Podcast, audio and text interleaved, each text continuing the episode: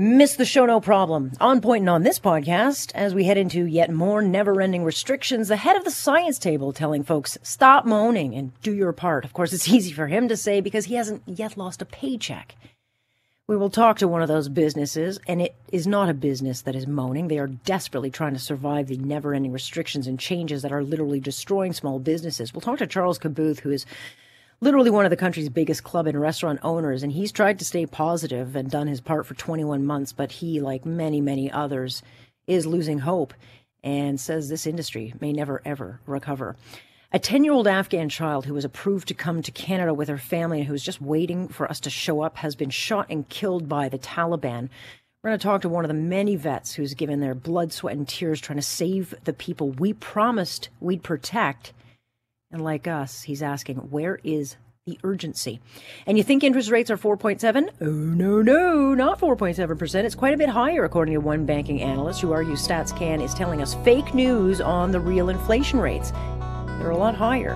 Why the disconnect? He explains the data is incomplete and inaccurate.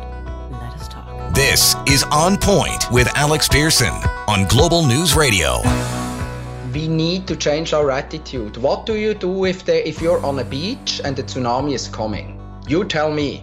Mm. You say, "Oh, there's no tsunami." No, you can't. We need to change our attitudes. What's the problem with going back to 25% capacity in a restaurant? Life will continue. We need to stop moaning, face the reality, and do the right thing. It's as simple as that. Yeah, stop your moaning, says the guy who hasn't lost one paycheck. Just lock yourself down forever. Alex Pearson with you on this Friday, December 17th. Oh, here we go. Here we go into what should actually be the biggest weekend of the year. If you're in the hospitality industry, of course, because this is the weekend when all the big Christmas parties happen. This is when you go bar hopping. This is when you do your big Christmas dinners out with friends. The weekend that bars and restaurants should be making bank. Retail stores should be breaking records. That's the time of year this is, and that's the weekend we are in. And of course, that's being wiped out by these latest restrictions, which once again puts these very shaky small businesses and industries back on their heels after 21 months of constant loss. But according to the head of the Ontario Science Table, we should just stop moaning. Stop moaning. Just suck it up, says Dr. Peter Jüni. Jüni was talking to the CBC where he was demanding that we just all need to do our part again. You know, we just need to stop seeing people, stop shopping, stop going out, stop living, he says, you know? And the host of the show rightfully pushed back. He actually looked rather shocked, pointing out the obvious that five waves into this thing, people are exhausted. Mental health issues are exploding. Businesses are going broke. And Jüni's response? Stop moaning. Stop moaning, says the guy pulling in 300,000 a year and who hasn't lost a paycheck. Stop moaning, he tells the bars and restaurants that can't survive on 50% capacity. That can't continue to start only to be stopped again. Hiring staff only to let them go. Buying food only to have to throw it out. Stop moaning, he tells the server who will lose tips. Stop moaning, he says to an industry that has been losing out on sales for 21 months. Stop moaning, he's telling the hairstylists, the estheticians who are not going to get hair and nail appointments because what woman's going out right now? Stop moaning, he tells this industry that has been shut down almost as long as all the hospitality industries and which spent thousands of dollars on plexiglass only be told by the Jünis of the world, well, those don't work. Stop moaning, he's telling small retail, trying to sell what little stock they managed to get through the supply chains before they have to put it on sale. I mean, what's the problem of losing 50% of your sales? He arrogantly tells industries that have been literally brought to their knees because they have been bearing the brunt of punishment from his draconian decisions. So let's just face some reality. Mr. Jüni is arrogantly out of touch. This pointy headed academic is just one of many during this pandemic who sits in their ivory tower and busy themselves whipping up fear, but who refuse to see the suffering that their decisions are making, that their draconian measures are not working. Steini Brown, of course, giving his modeling, seemed to get it. He said, you know, Omicron numbers are surging, but what he didn't say was that people should not stop moaning. He's not recommending lockdowns. He's not recommending school closures because he understands the collateral damage.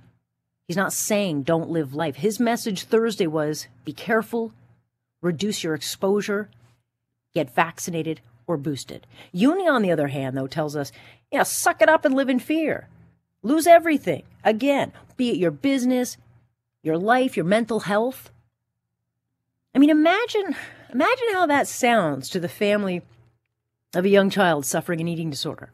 Because we now have record numbers of those across this province. I guess they should just stop moaning and eat something, right? Or what about the child now cutting themselves or depressed or riddled by anxiety because they are so fearful to go back to the isolation caused by school closure? Should they too stop moaning? Or what about the person suffering chronic pain because they have to wait 30 months to get their hip replaced or a knee replaced?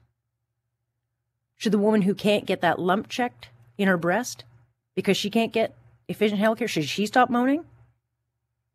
I guess those addicted to opiates should also just suck it up and hope their next fix isn't the one that kills them. We now have data rolling in, we've talked about it on this show, of all the consequences that come with Jüni and his science table's moan worthy measures. And if anyone needs to face reality, it is them. Because it's thanks to their lockdowns and their unchecked hysteria that we're now seeing record cases of mental health issues record numbers of opiate overdoses that will reach 2,200 people a month starting January. 27,000 Canadians have died because they couldn't get surgery in time. They missed life saving diagnoses that would have saved their lives. You ever hear Jüni and his pals worry about that? No, of course not, because all they care about is COVID. The reality is, Jüni and his pointy headed pals have gotten more wrong than right. Their worst case scenarios have yet to come true. And their hide from the world strategies have basically brought us back to where we started. We are literally no better off today, two years in, than we were in the beginning of this clown show. In fact, we're worse because now we're just exhausted, stressed out, broke. We have done our part. We just want our lives back. And I thought this was interesting. NBA star Draymond Green summed it up really well. You know, we've done all we can do. I've done everything I can do. Uh, I didn't get vaccinated and a booster shot and all those things to not be able to live my life. Like I've taken all the necessary precautions that was asked of me. Um, I have, yeah, done just about everything. That I've done everything they asked me to do. So I, I don't think that's going to lead me to sitting in my room. Yeah, he made those comments during a basketball practice when he was asked how worried he is about Omicron. He's done all he can do. We got vaxxed, we get boosted, wear the mask, distance, we do our part. What are we going to do? I'm not sitting in a room for the rest of my life. He's right, and I think 90% of the world actually think like that, despite the narrative that we get every day. If anyone needs to stop moaning, it's guys like Dr. Jüni who should spend a lot less time fear mongering and start coming up with strategies that actually work so that we can get on living our lives. And of course, as you've been hearing, we can't do that because we got we got to dig just a little deeper. How boring is that talking point going to get? Just take, we just need to dig you a little deeper, right? Because here we go with more restrictions that are just going to keep coming every day. Just prepare for it, coming every day because we just can't quit them. And the premier coming out late today with uh, restrictions, so you got to have smaller gatherings, which means less capacity at bars, the restaurants, the sporting events. You can go take in a game with 10,000 fans but no more than 10 people for dinner at Christmas. Because that makes sense, right? Can't go to a you can go to a club but you can't dance because that would be really fun. You can't see the elderly if you and they are double vaxxed and masked unless you're outdoors. Because that's fun. Eating dinner outside in the winter is a lot of fun. The decision to limit people's ability to gather, especially during holidays is an extremely, extremely difficult one to make.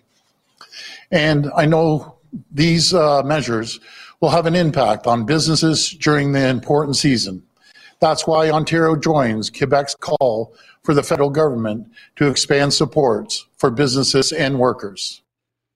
Alrighty, that is the Premier talking about never ending seesaw COVID rules that just keep changing. They go up, they go down, they change. You know, what were rules last hour won't be the rules tomorrow. That is the only certainty we have these days, is it will just completely change. So late this afternoon, Premier Ford says he's going to reduce capacity again in bars and restaurants and large venues. And, you know, if you're an owner of a bar or a restaurant or banquet hall, I mean, this is the busiest lot of the busiest weekend of the year for many of them. And we're heading into what should be the busiest money making time for these businesses. And here they are again being told, do less business. I mean, imagine trying to run a business where you rely on big crowds and you have to order alcohol and thousands of dollars of food ahead of time, only to continually be told, throw it out because we have another wave. That is just here we are. Charles Khabouth, owner of INK Entertainment, owns some of the biggest nightclubs, restaurants in the country and has been a very, very positive guy throughout this pandemic, but I can't imagine he's feeling so happy these days. He joins us now. Good to have you, Charles. Thank you. Here I am again. again, wave five, uh, wave four. Yeah. I don't even know what wave we're I, in. I, I just know, know, that. I'm not even paying attention anymore. You have literally tried to be one of the most positive people that I have talked to. You have been you know, optimistic about trying to keep staff, optimistic of trying to roll with the punches, doing all the changes, doing, you know, what you have to do. And here you are again. Where, where's your state of mind, you know, heading into what should be a very busy weekend? Honestly, t- today, uh, this morning, I got up to some really bad news, whether it's certain people, you know, getting COVID that work for me or the mm-hmm. shutdown. Uh, uh, you know, going down to 50% or shutting down liquor at 10 o'clock. And for me, it's a it's a big concern. Like we we've already ordered everything from New Year's, from party favors to champagne to mm-hmm. everything else. And the other problem we're facing is more and more uh, staff are leaving the industry because it's so unreliable now.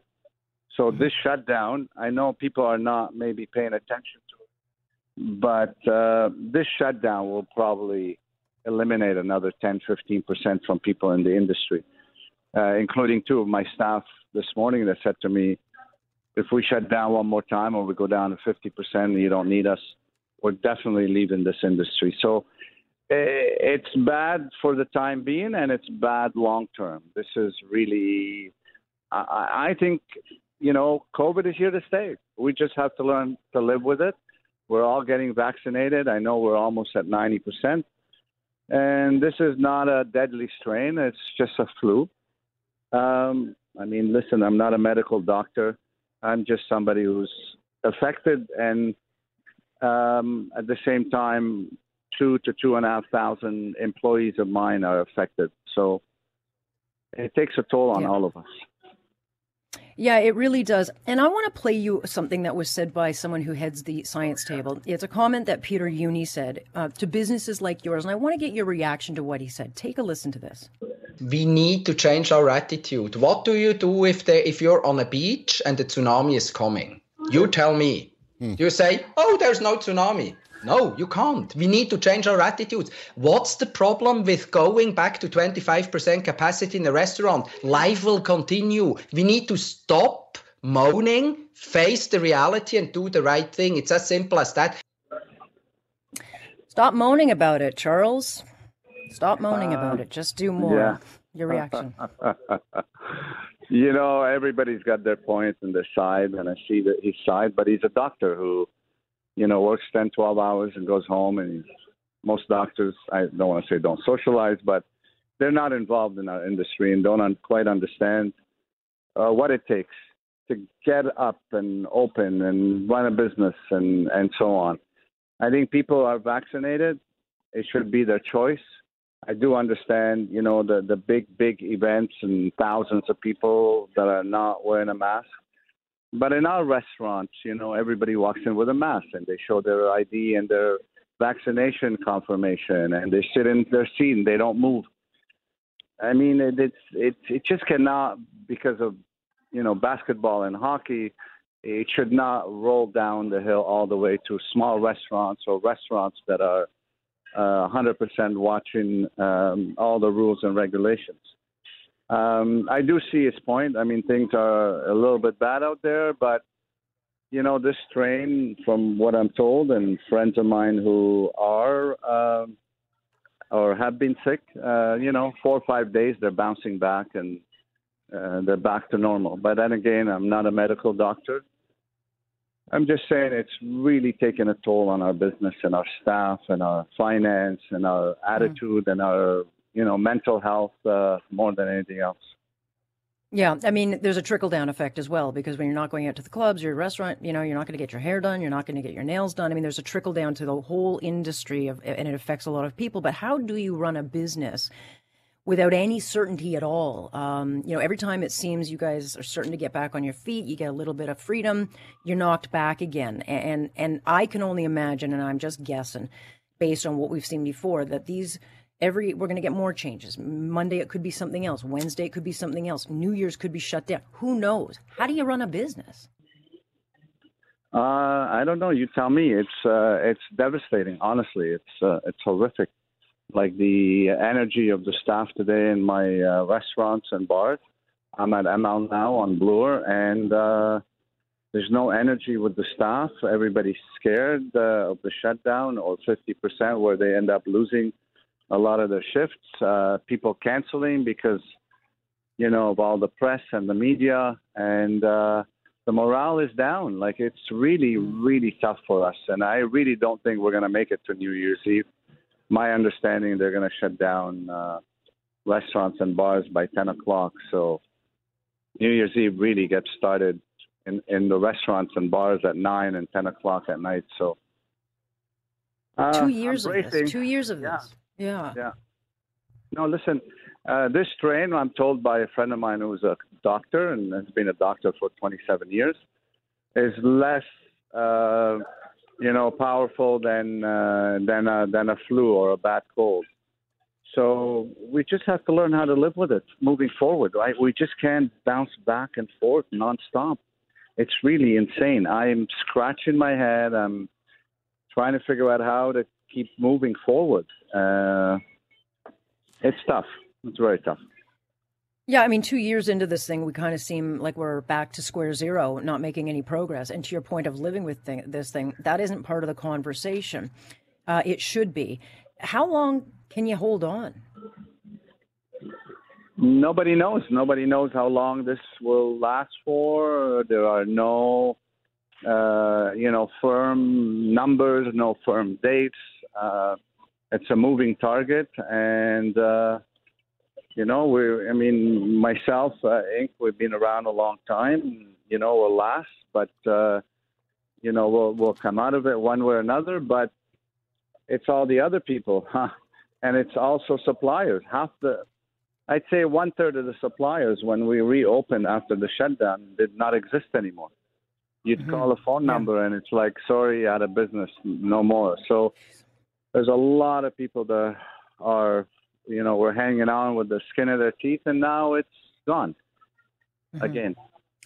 And business aid, I mean, uh, you know, I don't know what's being talked about. I don't know what will be on offer, but uh, there's going to have to be something.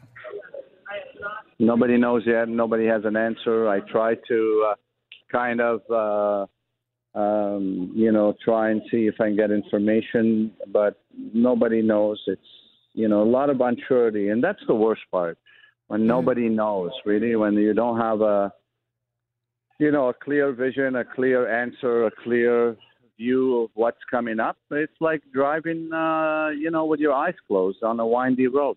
It's like you're gonna crash eventually. So it's uh, bricks and mortar, but behind those bricks and mortar are people's lives, and uh, including your own, and a lot of young staff who don't make a lot of money and are going to make even less. It's a real, uh, real heartbreaking situation. And I talk to you, Charles, a lot, and I hope every time that it's going to get better, and then you get knocked back. I really I appreciate you uh, taking Thank some time because I know that this weekend should be a busy one for you guys. Thank you. Appreciate the call. Thank you so much. Thank you. That is Charles Khabouth, owner of INK Entertainment. So you know, these are the, big guys here. Um, there's little guys. I don't know in your neighborhood, but around here in Toronto, you go around, there's this whole blocks completely shut down, out of business, gone. Those businesses aren't coming back. And those businesses are much more than bricks and mortars. They are people's lives and they are families. And, you know, just this uncertainty is never ending. This is a headline that really should not be missed, and it's a tragic one, but very, very predictable as we learn that the Taliban killed a 10 year old girl whose family was preparing to come here to Canada and who was being brought here as part of a program for Afghans who not only did we make a promise we'd bring here, they helped out our forces on the front lines. And, and this little girl's name was Nazifa, just this beautiful, angelic, brown eyed girl with little buck teeth. And she was shot at a checkpoint in Kandahar on December 10th as she and her family members were leaving a family wedding. Apparently, according to reports, the vehicle they were in crossed through a Taliban controlled checkpoint and they were initially cleared. And then the Taliban turned around, opened fire on the car, killing this little girl and injuring three others. This is a child who was a top student. She was excitedly learning English so that she could be ready when she came here to her home. Her dad worked for our military in Kandahar from 2005 to 2011, and they were approved to come here and then got stuck in the country when the Taliban took control. These guys did everything by the book. They got the paperwork, they cut through the nightmare of the bureaucracy, and they were approved to leave. And now she's been murdered, and her family is back in hiding, begging for help, along with thousands of others who also can't get out and who have been absolutely failed by this country and could very well suffer the same fate if we do not get our act together. Keenan Walper is operations officer of Aman Lara. They are a group that are helping evacuate vulnerable people in Afghan. He joins us now. Good to have you. Thank you, Alex. Thanks uh, for having me. It is such an angelic um, picture when you see this little girl kind of looking up at you and, and you see, and then you read the story behind it. it. If this doesn't trigger this government into action, I don't know what will. No, um, no, I fully agree. Uh, right before uh, you guys contacted me, I was just looking at some other photos I have of, uh, of this young girl, and uh, I was trying to fight the tears. It was, it was, uh, it, it's, it's such a, horrible tragedy, and it's, um, it's one myself and many veterans and and uh, NGOs and all our partners have been, you know, screaming from the rooftops uh, that something like this was going to happen.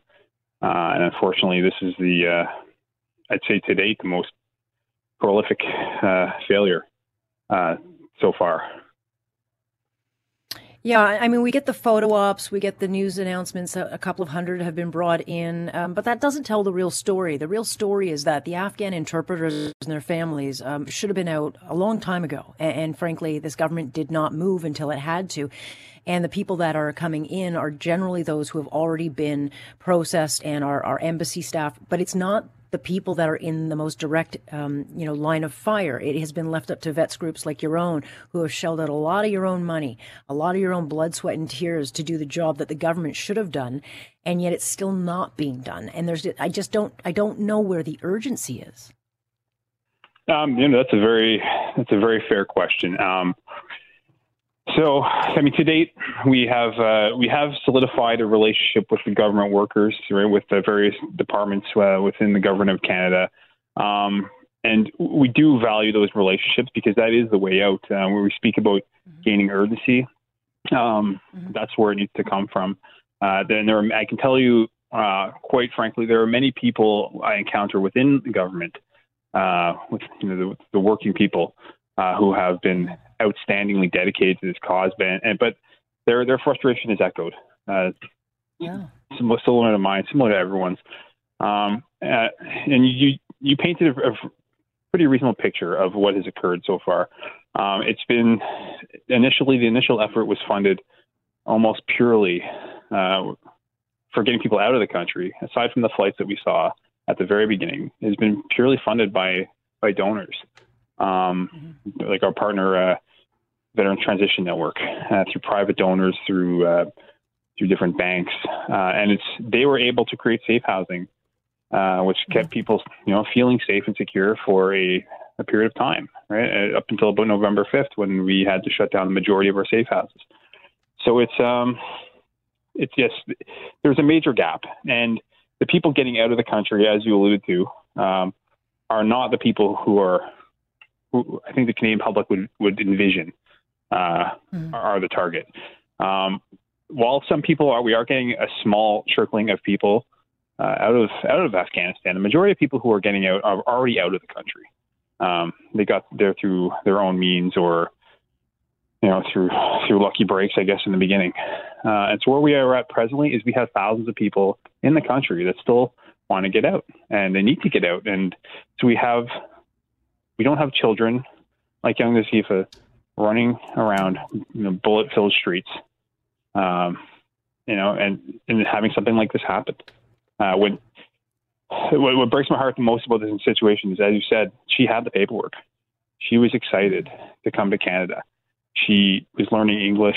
Um, she was, you know, it's it, like I have a I have a six year old daughter and a two year old daughter, and I just I can only picture my own children when they're excited about something. And there's no different. Canadians need to understand. I know it's hard to picture people in a faraway country, but this child is no different than any child you know. She was a beautiful young child with hopes and dreams and she was going to come to Canada and do hopefully do great things and have a great life. And she was robbed of that chance because of the delay. Yeah, I mean, but there's so many issues here. I mean, on a moral level, uh, ethical level, all these different levels. You know, we we made a promise, we swore an oath to these people that if they served our country, we would bring them here to this country, that they would be saved. And whether the Harper government failed to do that, certainly the Trudeau government had many, many years to do this. They did not do it. Everything has been done reactively. And, and I think her story, Nazifa's story, is just a precursor to what we're going to see because the Taliban's not going to stop hunting for these people and the process is not getting any easier because as I understand, you know, this family was cleared to go. They had gone through the checks and balances, but they still had to get applications for Afghan passports. They had to go to Pakistan, try to get to Canada. I mean, the process is simply too hard. This government knows it's too hard, and they are not changing it. And so, yes, um, when our, group and so many other groups uh, working for the same goal, initially we were saying we have a window here, uh, and we're talking, you know, the early September timeframe. We said this is the window to get people out now, and we had the means yeah, back then. Yeah. We did. We we truly did, mm-hmm. and we do now. But as time passed, as there was delays uh, in these applications, and the government has, you know, made a more dedicated effort, but we're in severe deficit at this point um, in terms of uh, getting through applications. So the result, the direct result of that time delay, is that countries like Pakistan, these third-party countries, are, who need to, I mean, they rightfully do need to put measures in place to protect their citizens and ensure that the yep. flow of, refugees is there. But it's made highly stringent controls. Uh, so you need an Afghan passport.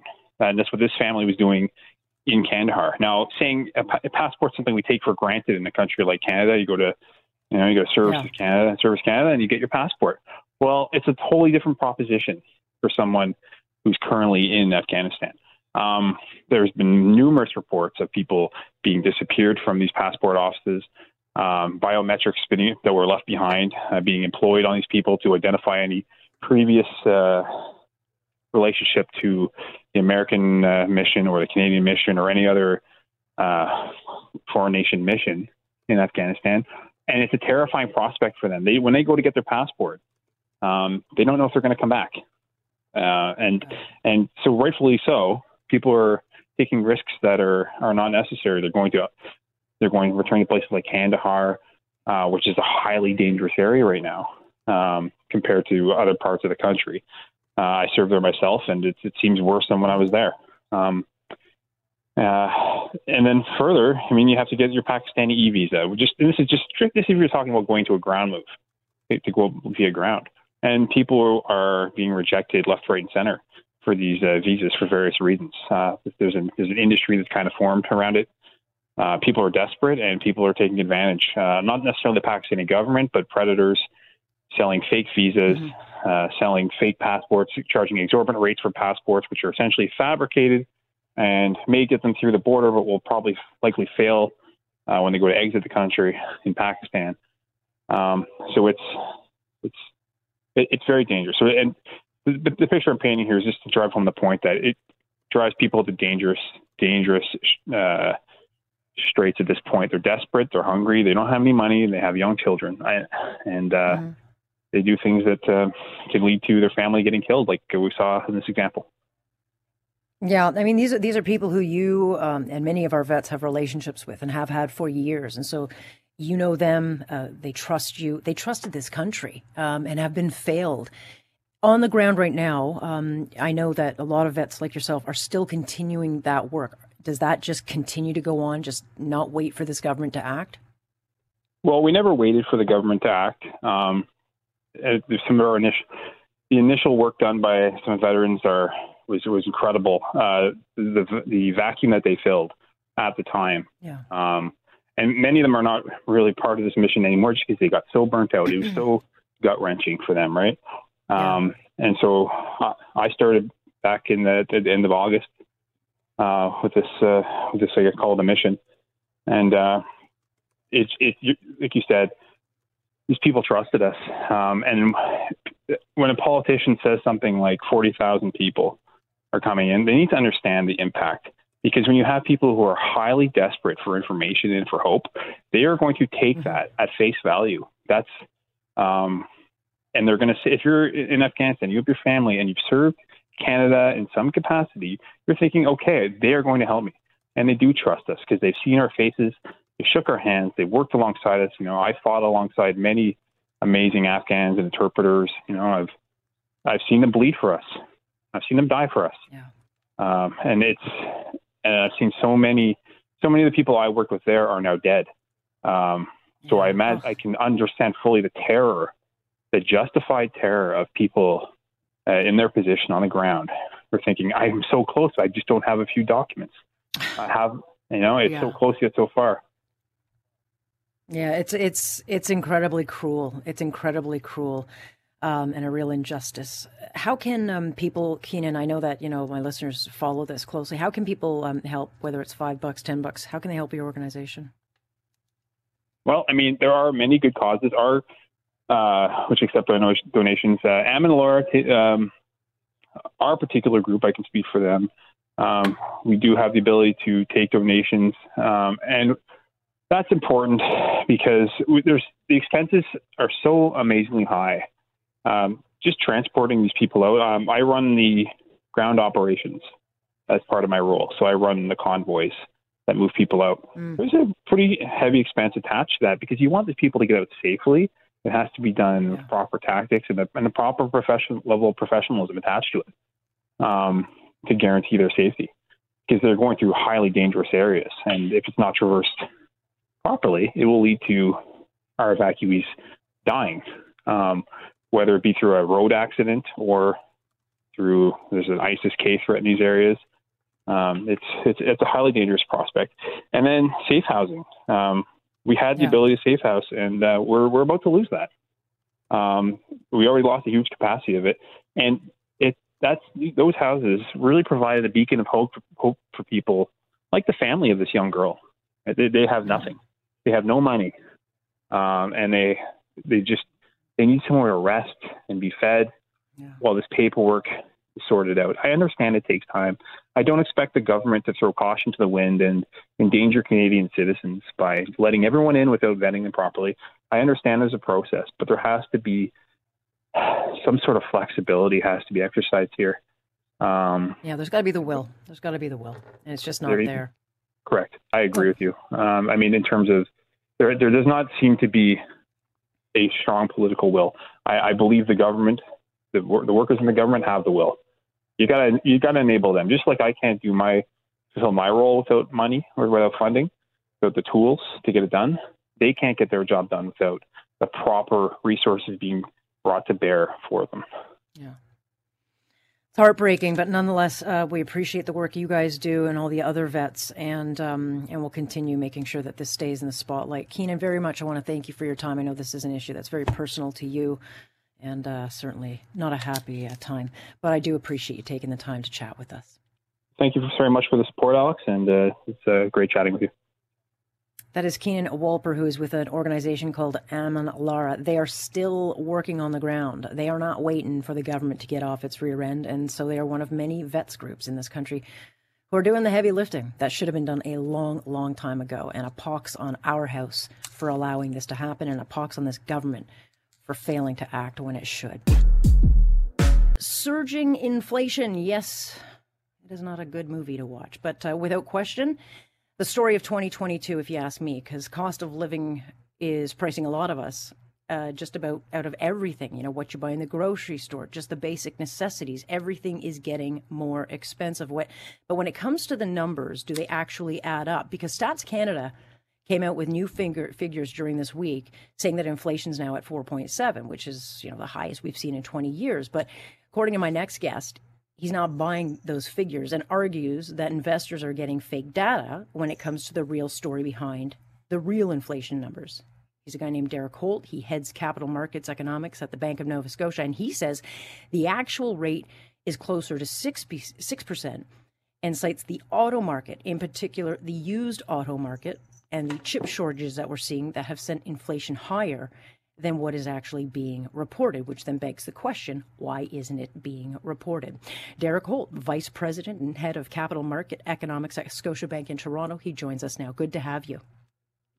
Good to be here. Thank you. All righty. So, why wouldn't those numbers be reported? Why do you say there is a disconnect to what we're hearing from StatsCan and what the actual story is? Very good question. In the United States, the United Kingdom, so some of the other major economies around the world, it is standard practice to include used vehicle prices in the Consumer Price Index measure of inflation. Canada is an exception. Uh, Statistics Canada uh, doesn't capture used vehicle prices. It uses new prices as a bit of a proxy, and they're not rising anywhere nearly as rapidly.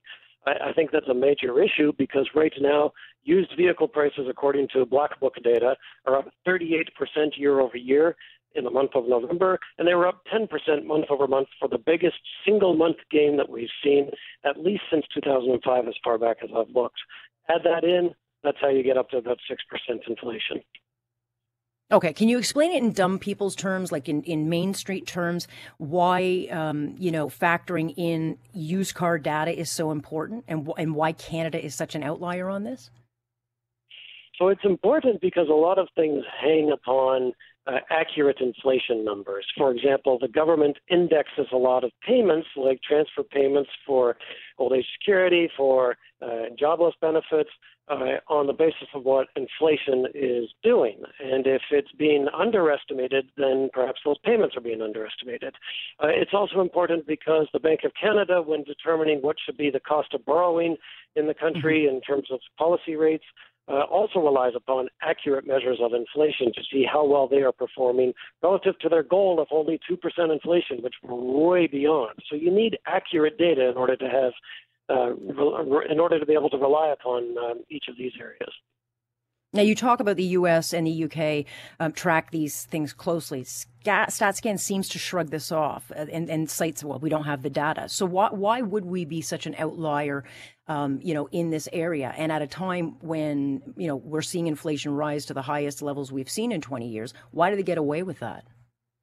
Okay, I think there are a couple of things here. For one, Statistics Canada has always tended to say uh, the used vehicle market is difficult to evaluate. It's tough to get accurate prices because there are so many different types of used cars, different ages, different models, different degrees of disrepair. Um, and so it, I have some sympathy for that. But other countries seem to find a solution for this. And there are gauges that they can be using in order to try to uh, include used vehicle prices in CPI. So I, I don't really buy that argument. I think they, they should be making a, a, an effort. Uh, the reason it's become a much more important issue now than ever before, and why it has kind of flown beneath the radar until recently, is because mm-hmm. of all of these problems in global supply chains, the shortage of new vehicles, and the fact that people have been pushed into the used vehicle segment in right. a way that's driven demand through the roof and prices with it. Yeah, and supply chain issues were an issue before the pandemic. It's just that they were ignored and it came all to a colliding kind of bottleneck, you know, during the pandemic. And it's not going to ease up anytime soon unless we change our approach to to supply and demand. Um, so that is going to continue being a factor in 2022. This is not going to get improved anytime soon. And as you know, if you've been in the in the market for a car, uh, they are very very difficult to find. And so you, you see the people jumping. Okay, I'll get to the used car market, and those prices are being driven up. Um, so, so there are a lot of things pushing and pulling at us, um, and I think, you know, we're not totally getting the the full picture. And there seems to be, and maybe you can clarify this, this disconnect between what the major banks are are saying and seeing, and what the Bank of Canada is reporting. You know, I mean, measuring inflation is a tricky business, so I have a certain degree of, of uh, empathy for the, the challenges facing Statistics Canada. It's just that on this one particular issue, I think there's a lot of room for improvement in terms of getting accurate numbers. Uh, but at the end of the day, you know, we have to bear in mind that inflation figures, CPI, uh, will always be looked at with suspicion by individuals because CPI captures average prices that the typical consumer is paying. Well, you and I don't buy the same items as one another, and, and the third person and other people in the country all consume differently. Some people rent, some people buy homes, uh, some people uh, lease cars, some people purchase them. We all mm-hmm. buy different types of goods. So inflation to you or I or anybody else can be a very, very different uh, phenomenon than what we see being reported for the average Canadian. Right. I mean, if you run a, a Main Street business, if you're in finance watching the markets, you know, you got to be able to tell the story. You've got to be able to understand the story. You've got to be able to make decisions. What do you see 2022 as the the the underlying story and what people need to watch for? I think we are going to see the two forces uh, driving inflation both come to a simultaneous head. And one of them is ongoing supply chain problems. Uh, the Omicron variant of the COVID 19 virus is probably going to uh, make a little bit worse into the start of the new year. So, more shortages, mm-hmm. more, more hesitant workers rejoining the workforce, uh, more wage pressure. But the other one being that uh, we're running out of slack in the economy because we've come so far in our recovery. And so now that gives more companies more pricing power to raise prices in that environment. And I think that combination of factors is going to keep inflation pretty hot throughout next year. Yeah, and look, uh, there's a political spin to this thing. I mean, the, the, Trudeau government does not want to have to tell the real story because they don't want to have to answer for it. And, and you know, uh, it's been an interesting kind of uh, bit of theatrics we've seen in the last uh, few days. You know, they're going to tell us, you know, we're going to keep interest rates low. You know, between two to three percent. But do you see that that being feasible given the current situation? I mean, we have an economy that isn't uh, growing uh, like we're told it is. We don't have the same scenarios as the United States or other countries. This is not transitory, and so you know, if you're the everyday person trying to make some decisions, do I get a house? Do I not get a house? Do I renew my mortgage? Do I not? What's going to happen to interest rates? Where do you see it going? Because again, we get one set of information from the Bank of Canada, which is always too difficult to, to explain or understand. Uh, we get StatsCan figures, which you know might be questionable. What should people be looking for then? I think we should be looking ahead to uh, some uncertainty in the near term, but we're expecting overall 2022 conditions to be quite favorable for the economy. We're expecting strong growth. We're expecting further uh, job gains. Uh, we're expecting a further pickup in immigration numbers that should buoy our housing markets. And yes, I count upon the Bank of Canada uh, to do its job here, and I think they will in raising interest rates to try to cool some of that inflationary pressure. But we're still probably likely to end the year with still historically very, very low interest rates. So they're raising interest rates for the right reasons if the economy is performing well and inflation is relatively hot let's hope for some better times ahead and a little bit more, uh, you know, security and nonetheless more pos- uh, positivity as we head into a new year. Derek, I appreciate you kind of crunching the numbers and giving us the story. It's a pleasure. Thank you. Thank you. That is Derek Holt, uh, VP and Head of Capital Markets of Economics at Scotiabank in Toronto. So they watch this stuff carefully, and there you go. Thank you for listening. Of course, you can join us Monday through Friday starting 6.30 sharp. I'm Alex Pearson on point, this is Global News Radio.